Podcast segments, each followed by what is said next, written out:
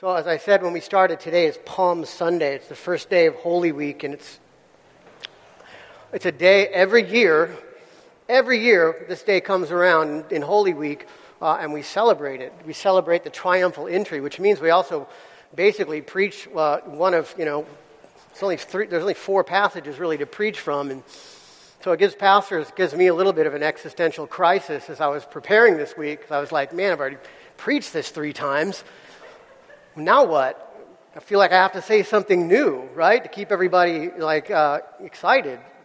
But and then it dawned on me: the gospel, uh, gospel's not new. Gospel's old.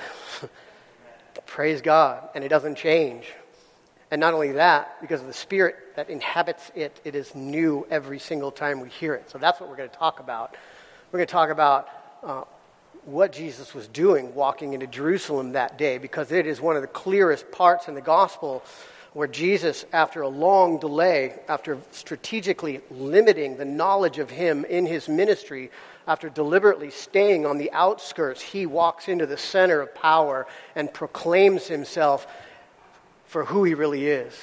And, and that proclamation of who he is and our response to it is one of the heaviest parts of the gospel, and it speaks to our experience in life as well. So, would you please stand? Let's read from Luke chapter 19, verses 28 through 44. This is God's inerrant word.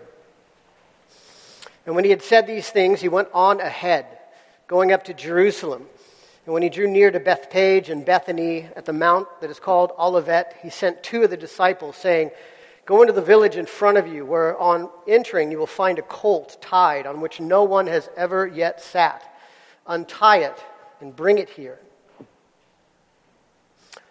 And if anyone asks you, Why are you untying it? you shall say this The Lord has need of it. And so those who were sent went away and found it just as he had told them. And as they were untying the colt, the owner said to them, Why are you untying the colt? And they said, the Lord has need of it. And then they brought it to Jesus, and throwing their cloaks on the colt, they set Jesus on it.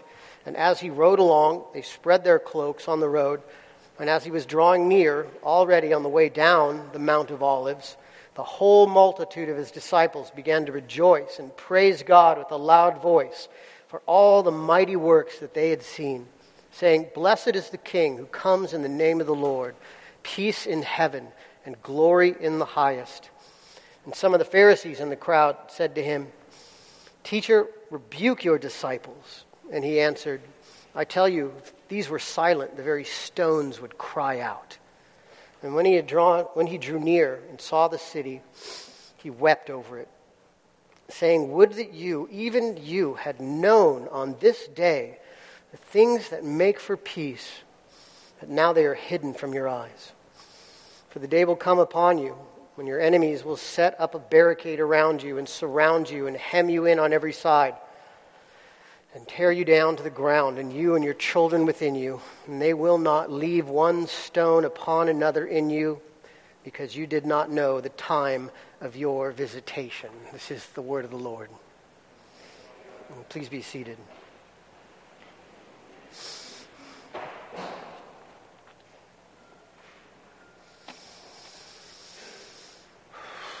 One of my favorite stories from World War II is the story of the Doolittle raid. Uh, not a whole lot of people really know about it, but right after the aftermath of Pearl Harbor, when America was stunned and shocked that a foreign power had the, had the ability to decimate, completely decimate, a military base, uh, there was a pilot named Jimmy Doolittle that came up with this crazy plan to fly B 25s off the deck of an aircraft carrier uh, and, and on a bombing raid to Japan. However, the problem was this has never been done before.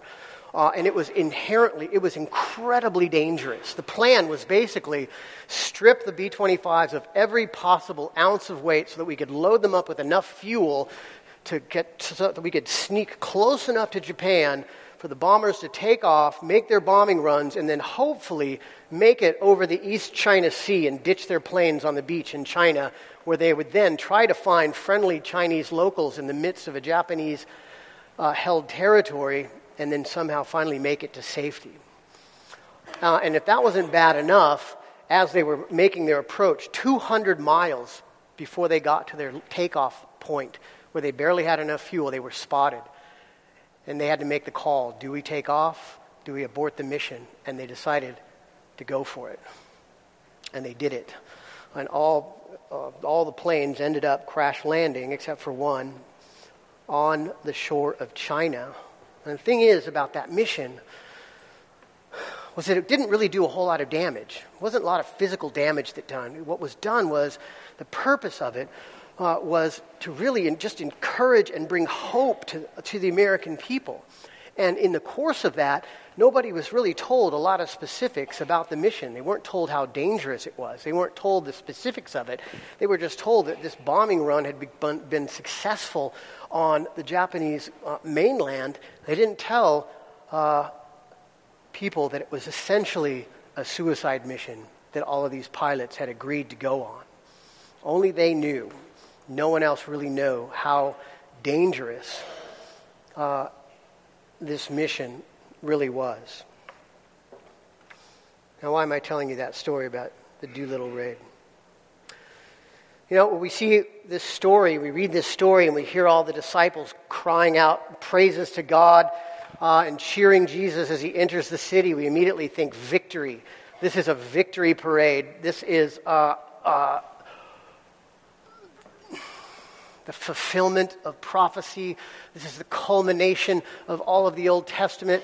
All the disciples are cheering him, and it looks, it, completely looks from the outside perspective to all the crowds on the road that victory is here and has arrived to Jerusalem and for God's people. But the reality is, what Jesus knew, what the apostles knew, was that it was essentially a suicide mission.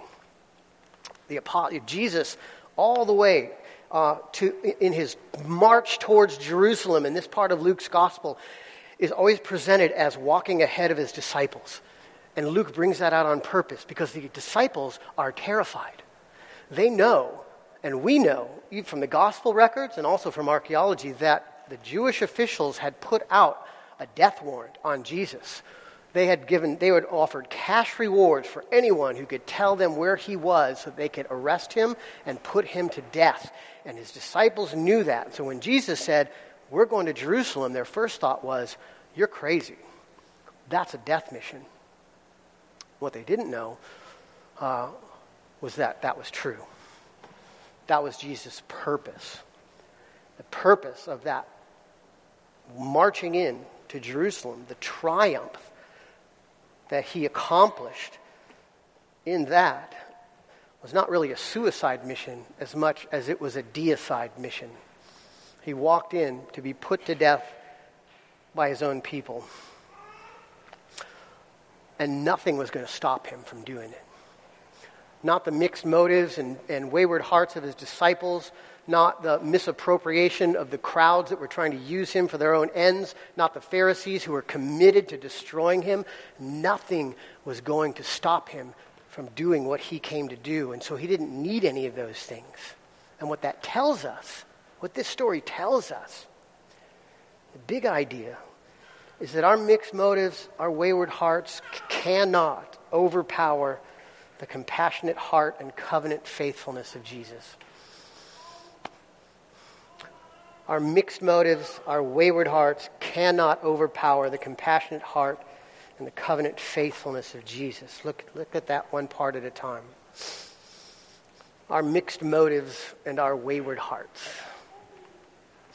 Uh, when I was in China uh, a couple weeks ago, I was off sh- uh, shopping in this uh, shopping, this Chinese uh, shopping center, basically a pedestrian ch- shopping center where you walk in. There's all these ancient shops, really shops that dated back to the even to the 1400s, where the emperors had set up these like candy shops to create candies for their kids and for their wives and whatnot. And and and I was looking for uh, a knife. I was looking for a Chinese cooking knife, and there was a shop there. that was hundreds of years old. I was trying to find, and in the course of that, we ended up going to this jewelry store uh, that had all, all this jewelry in it. And, I, and I, I bought, it had some jewelry and it had tourist, uh, you know, souvenirs and what. So I bought about 10 Chinese opera magnets to give to people. And every time you bought something in the store, they give you this little lottery ticket that you would scratch off. And the top prize for the lottery was that you got you won anything you wanted out of the jewelry case that they had on display. However, you had to pay an 8% surcharge for the tax. And so I'm look, I'm in China and uh, I mean, China makes a lot of great stuff, but they also happen to be the capital of counterfeit goods for the world, right? I'm in Beijing. I had just been shopping at Silk Road Pearl Market, which specializes in everything counterfeit you can possibly imagine. And so when my, anyways, we, we, I, we scratched the tickets off and we won. I won, top prize. I, get to, I got to pick any of this jewelry in the case. And so my first thought was, this is all counterfeit. There's no way they would do that. It's fake. I'm not going to fall for it. They're not going to get my 40 bucks for, you know, $500 piece of jewelry. And then my second reaction was self serving. I was like, wait a minute. It might be fake, but nobody has to know that. And this is going to score me some big points with the wife.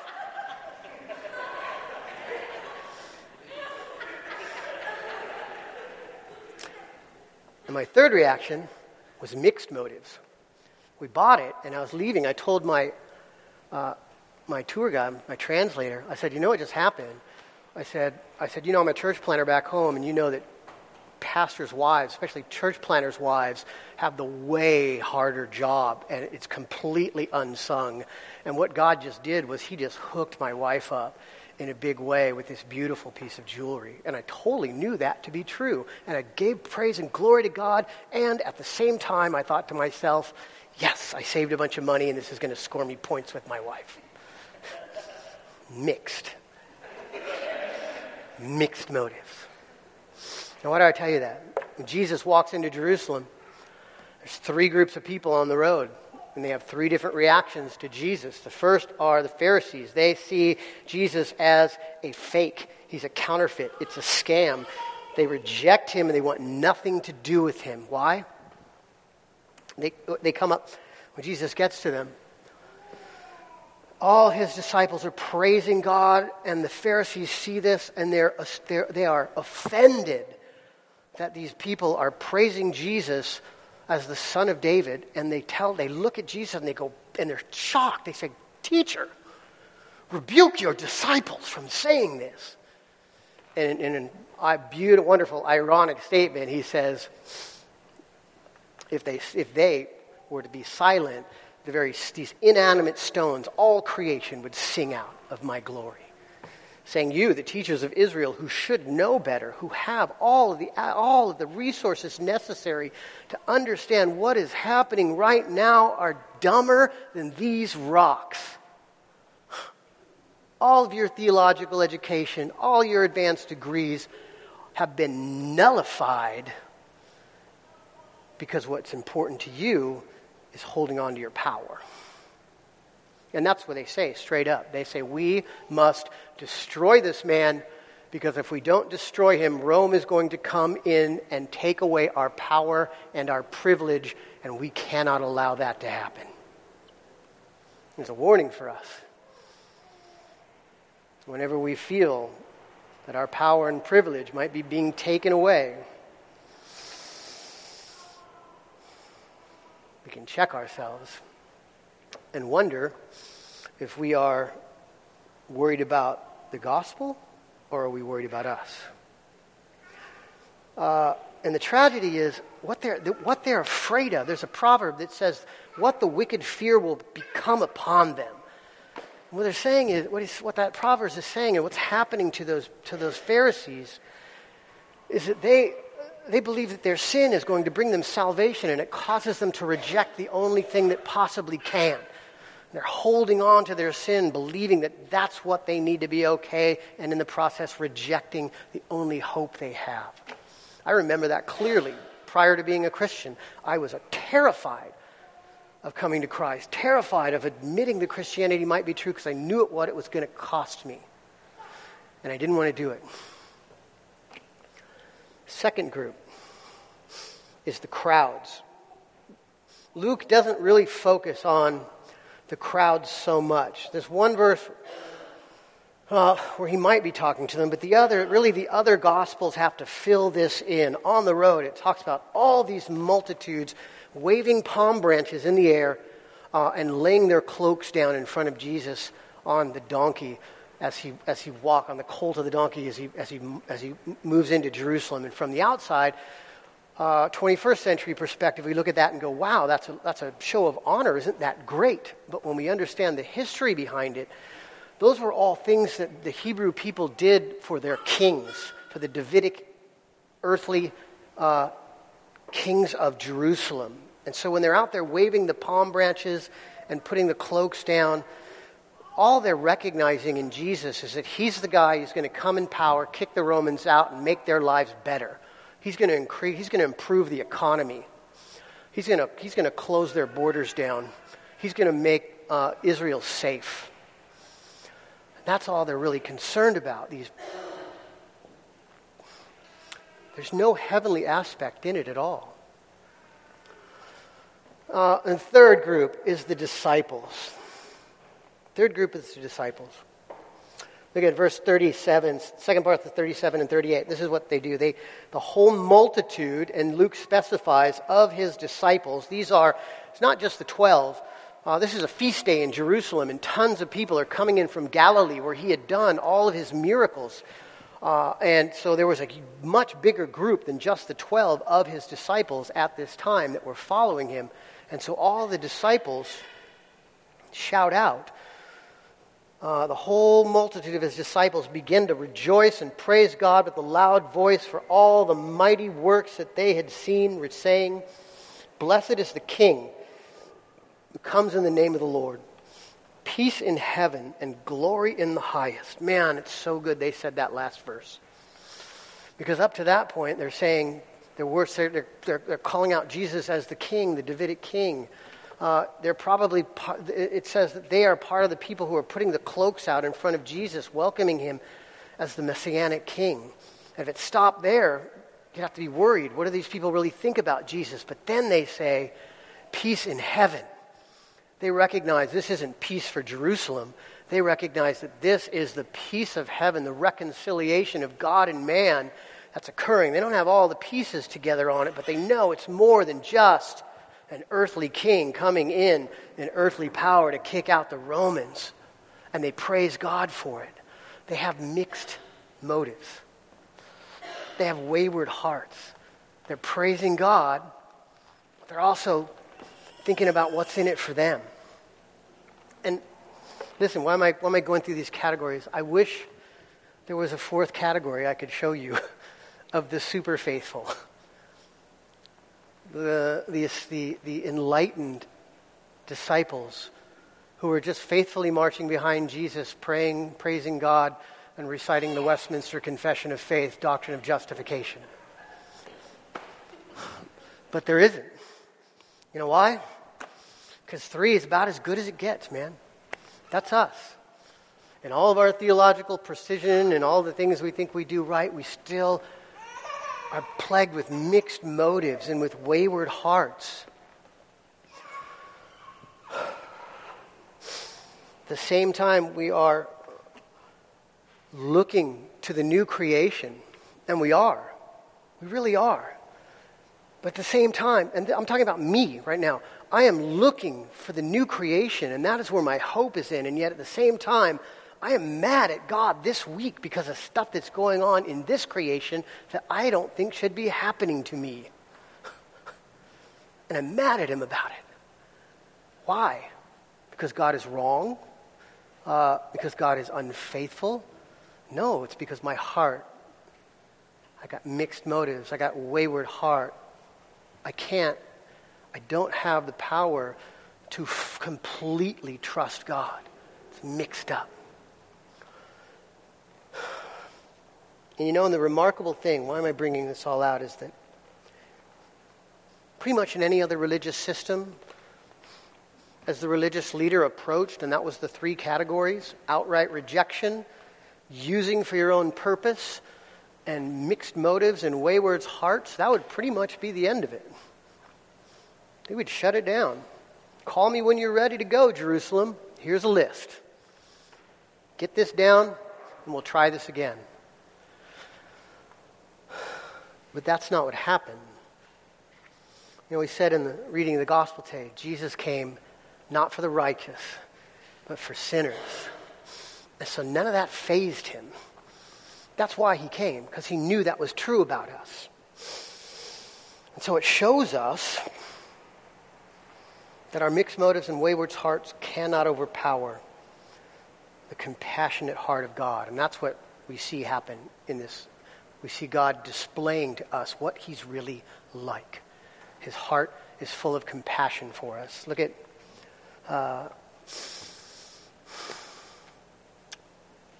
verse. Uh, look at verse forty-one. And when he drew near and saw the city, he wept over it, saying, "Would that you, even you, had known on this day the things that make for peace." but now they are hidden from your eyes.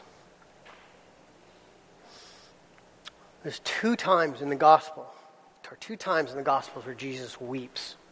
The first one is over his friend Lazarus. Uh, and if you read the story and you fill it out, it's not, he's not just weeping because his friend is dead, although that's part of it. It's a whole, he's, he's incredibly in tune with the whole complex of suffering that Lazarus' death has caused. Has caused. He's very in tune with Martha's suffering and Mary's suffering and the, the unnatural separation that death has caused, uh, and just how the power of sin has wreaked havoc in the lives of these people that he desperately loves. And out of being uh, overwhelmed by that reality and the suffering that he sees these people in, he breaks down and he cries. Jesus, the God man. Uh, and here, we read it in English and it says, Jesus wept, and we think, little tear. But that's not what the word means. The word really means, it means wailing. It means uncontrollable sobbing. Uh, you think of funeral, Middle Eastern funerals. Uh, the tradition is that you weep and wail and mourn out loud, loudly. Uh, and that's what Jesus is doing here. That's what that means. He stops in the middle of all of this praise, of all of these accolades and all of this all of these praises for him and for God, and he stops short of the gates of Jerusalem and he bursts into tears. Imagine that scene. I wonder if people kept singing through it or if they, uh, what they saw, and I'm sure they did because he was the focus of attention. They saw him just break down and, and, and, and, and wail and mourn and sob as he cried out. As he cried out about the suffering of Jerusalem that would come about, about the consequence of sin that was going to necessarily happen. He was, as God and as man, experiencing that, was literally undone by it. Undone by the suffering of sin in the world. Not over his rejection. Jesus is not the loser here. He's wailing for the same reason he wept over Lazarus. He's acutely aware of the suffering and destruction of sin in the world, and it overcomes him. Now, there's a couple of lessons for us in that, really, you know, smaller one. Is that how we see sin? Do we have a deep mourning for our own sin? Do we have a deep mourning for the sin that we see in the world? And do we cry out to God for healing and restoration? All too often, my first response about sin, especially against me, is a desire for retribution. I want you to suffer. I want you to feel my pain. Uh, but that's not the heart of God. That's not the heart of God that's put on display for us here. Jesus is overwhelmed by our sin. And the, the big lesson the big lesson for us in this is that in the midst of all of this, mixed motives, wayward hearts, straight up rejection, people just using him for their own advancement, none of it fazes him. None of it fazes Jesus. He doesn't reject. He doesn't turn around and call the whole thing off. Uh, instead, he does the most amazing thing. You know what he does? He walks into Jerusalem. He continues the mission. It's the third thing.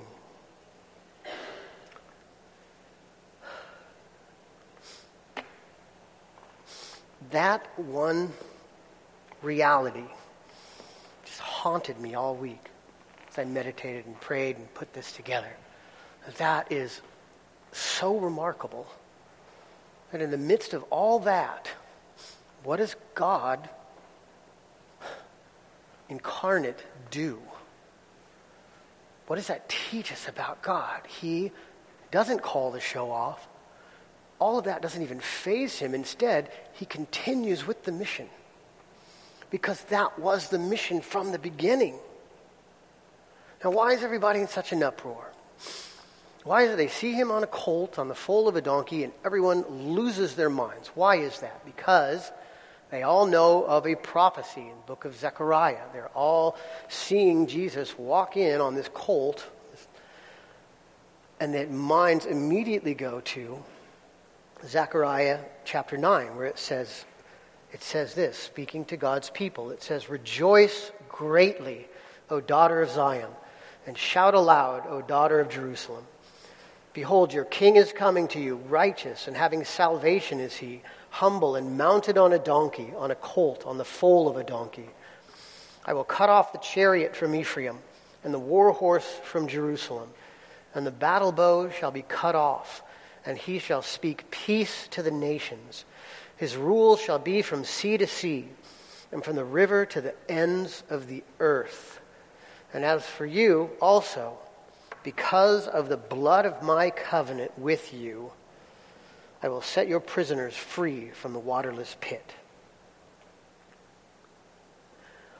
And everybody thought they knew what the mission was as they saw Jesus coming in to Jerusalem, mounted on a donkey. Their minds hit Zechariah 9 9.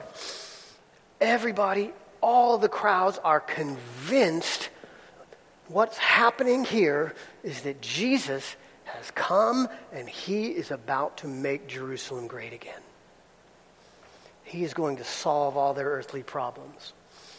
He's going to create a great new economy for them. Uh, but listen, listen to what they just did. Listen to what this verse says. Everybody thinks Jesus is coming as a warrior king to kick the Romans out, to make war on the nations. And what does the verse say? So all they hear is this. They hear, uh, they hear, um, behold, your king is coming to you, righteous and having salvation is he. His rule shall be from sea to sea and from the river to the ends of the earth. Praise God. And what did they cut out? What, what systematically, what did their mind blank out on as they read over it? That he comes humble mounted on a donkey, not a war horse. That's important. Uh, that he's coming to cut off the chariot from Ephraim. That's Israel. And, to, and the war horse from Jerusalem. He's coming, uh, the prophecy says, to cut out the warfare of Israel. Why? So he can speak peace to the nations. That's a, that, that should blow our minds. I mean, we know that to be true, but here's an example in Scripture of an entire nation of people who glazed over all of the uncomfortable parts of Scripture in order to focus on the pieces of Scripture in that puzzle that really fit what they wanted Jesus to be. And they don't do it. It's not just them who does that. We all do it we all glaze over the parts of Scripture that convict us we all glaze over the parts of Scripture that talk about our sin. Uh, in, our, in our class today, Anthony was talking about we get up here uh, in white churches and we talk about abortion, we talk about uh, same sex marriage, and it sins out there, and we're like, yes, preach. We talk about racism in the church. Whoa. Whoa, buddy. Why don't you just preach the gospel? Why? Because now that's talking about us. It's talking about our sin. And our minds, our fallen nature, causes us to glaze over those parts of Scripture that are uncomfortable for us to hear. It happened to them, it happens to us. And this should give us great pause. Uh, but here, this is what's amazing about this. The last verse, when it says,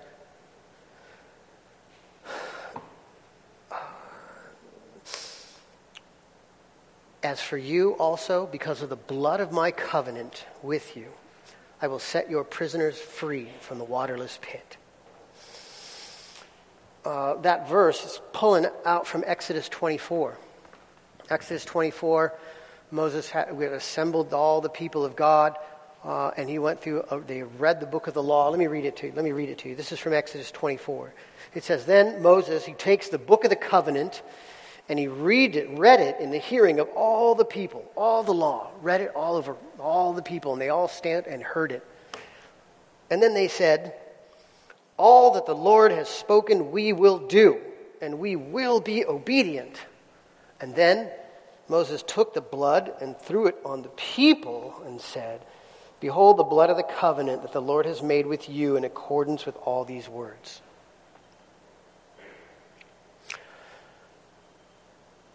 Did they do that? When you look at the history of Israel, could you legitimately, as a first century Israelite, read Zechariah 9 9 and say, the blood of the covenant? Ooh, that's actually bad news. Because we didn't keep the law. We've never kept the law. That blood upon us is the blood of condemnation. We have broken the law and can expect nothing but God's war upon us.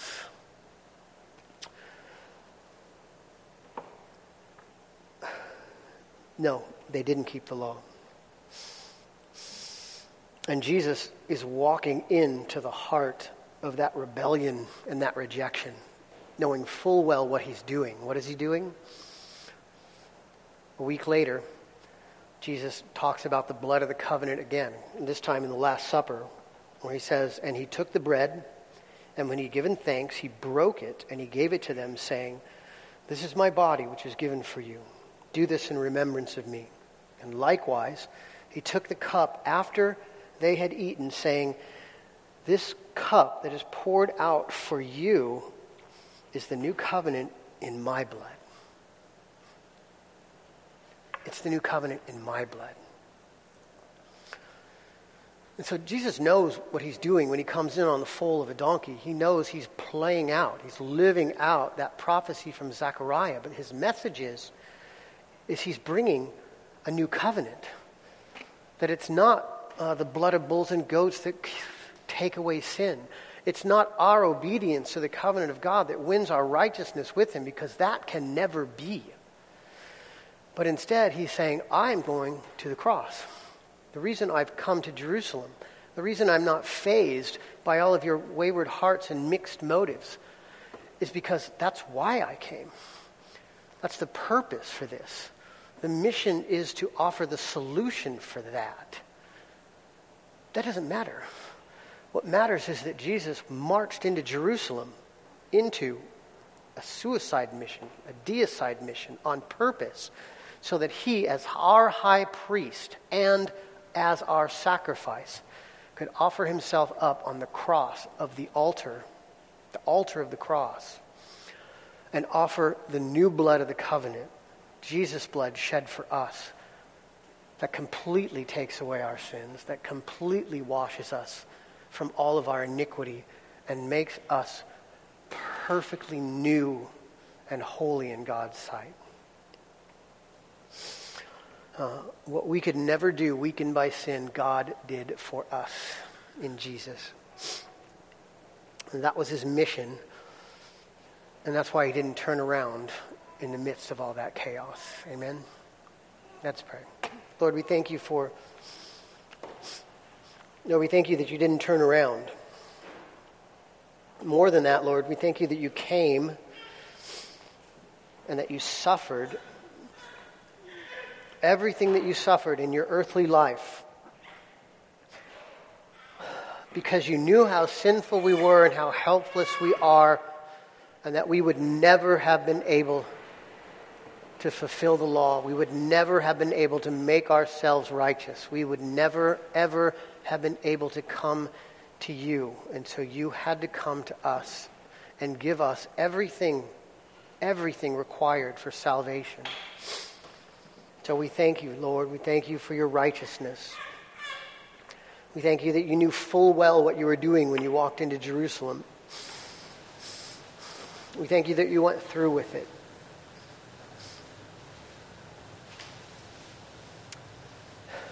And we thank you for your Holy Spirit that teaches us that these things are true so that we could rest in you, Lord. And that's our prayer. That's my prayer on this Palm Sunday, Lord. I pray that you would help us to put down the palm branches of all of our idols and to lift our hands in simple praise for you as the King who conquered sin and death and the kingdom of hell and brought us righteousness and peace in heaven forever. Lord, let us worship and praise you in this way. In Jesus' name, amen.